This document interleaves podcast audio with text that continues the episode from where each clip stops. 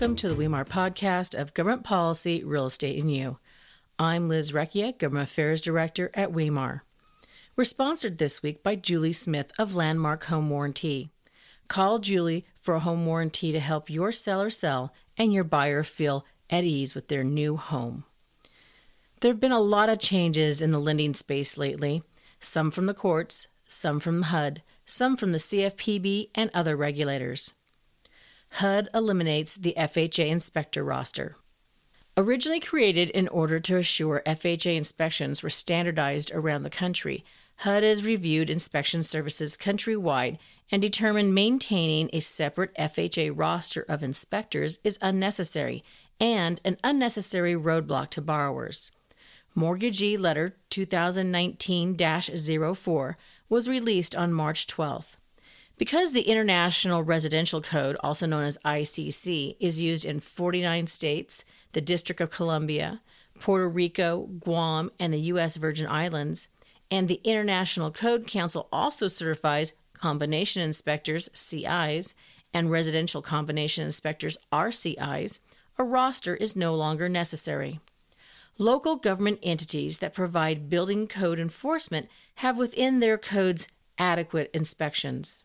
In cities or towns that do not have a building code, an International Code Council inspector certificate will suffice. If a local jurisdiction does not have ICC inspectors, the rule allows an inspection from a third party who is a registered architect, professional engineer, tradesperson, or contractor with a minimum of five years' experience and is licensed and bonded. Go to www.wemargad.org to read the mortgagee letter. Click on Regulatory Updates. FHA Removal of the 10 year protection plan requirement. Also on March 12th, FHA announced in Mortgagee Letter 2019 05, effective March 14, 2019, the requirement that borrowers purchase a 10 year protection plan in order to qualify for some mortgages on newly constructed single family homes has been eliminated. FHA's requirement of a one year builder warranty will continue.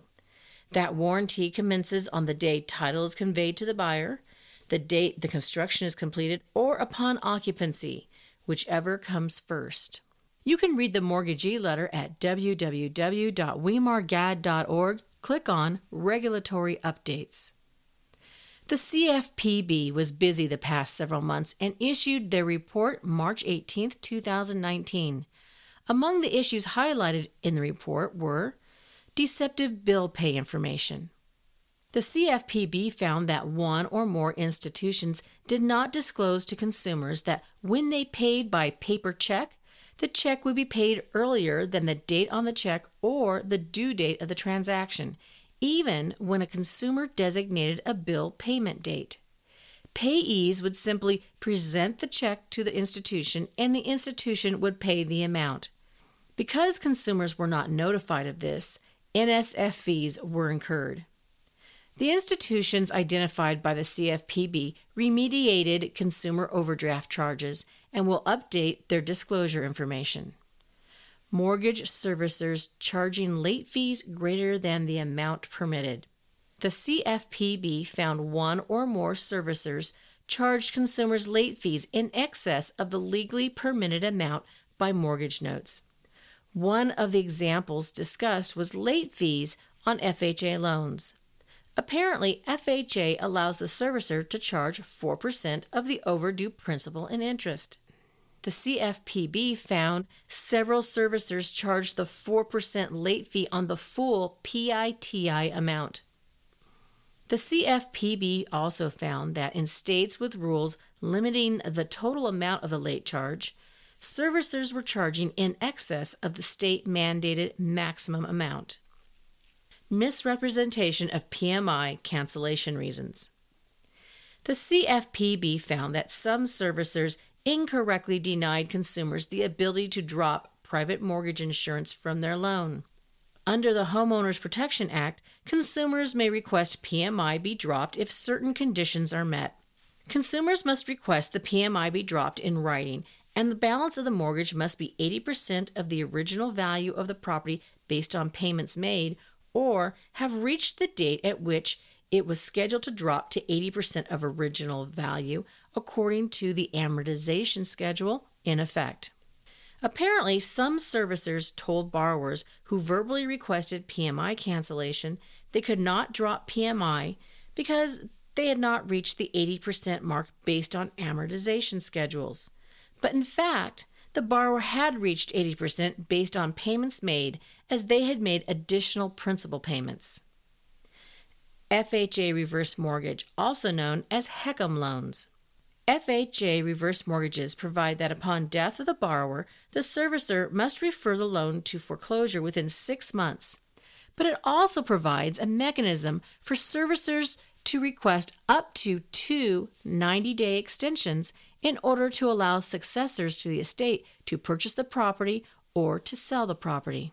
Some servicers sent notes to the successors upon death of the borrower indicating the loan balance was due and payable and that the successor may qualify for an extension. The notices asked the successor to return the enclosed form stating their intentions for the property within 30 days.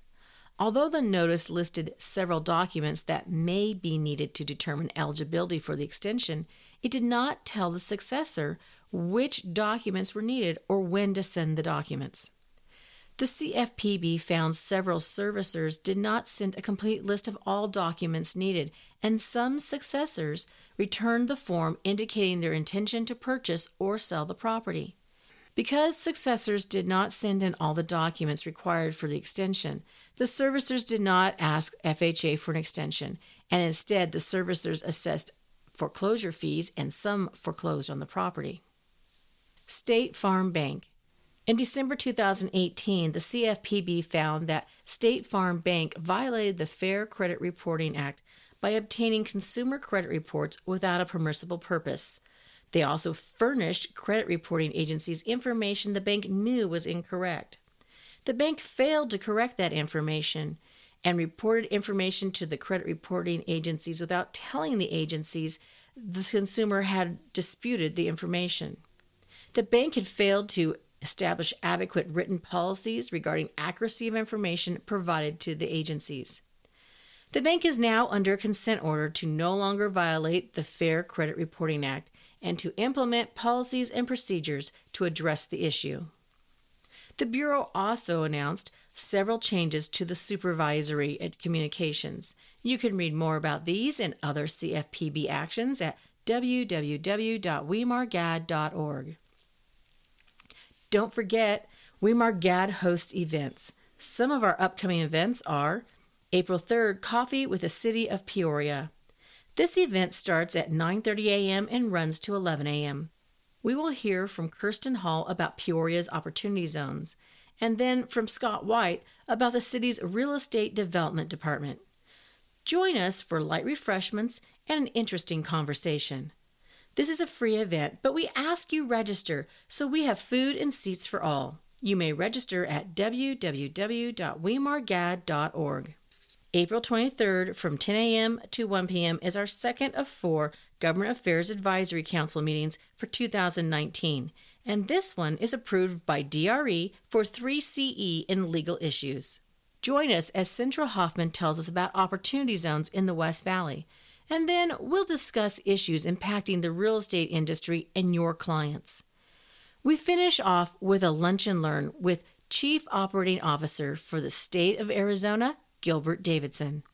This is a free event for WeMAR members, but we ask you to register so we have food and seats for all.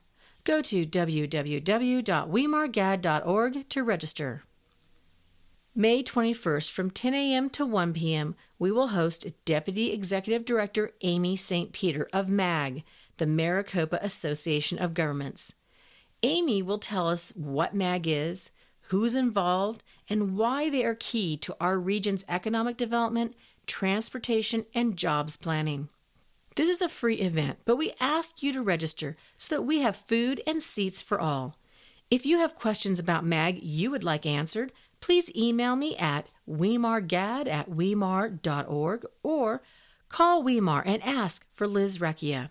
Speaking of MAG, they are running a transportation survey right now asking you what you want to see in all forms of transportation now and in the future. This survey will be used in planning our transportation infrastructure for the next 100 years. Lend your voice to the conversation and help make sure your great grandchildren have transportation opportunities. Look for these and other GAD events throughout the year at www.wemargad.org. I'm Liz Recchia. Thanks for joining me today for this quick update. And thanks to Julie Smith at Landmark Home Warranty for sponsoring this podcast and several GAD events throughout the year. WeMAR GAD, advocating for private property rights, the right to private contract, and your business.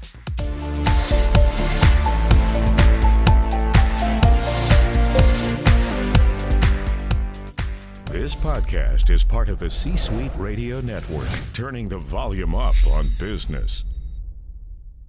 This podcast is a part of the C Suite Radio Network.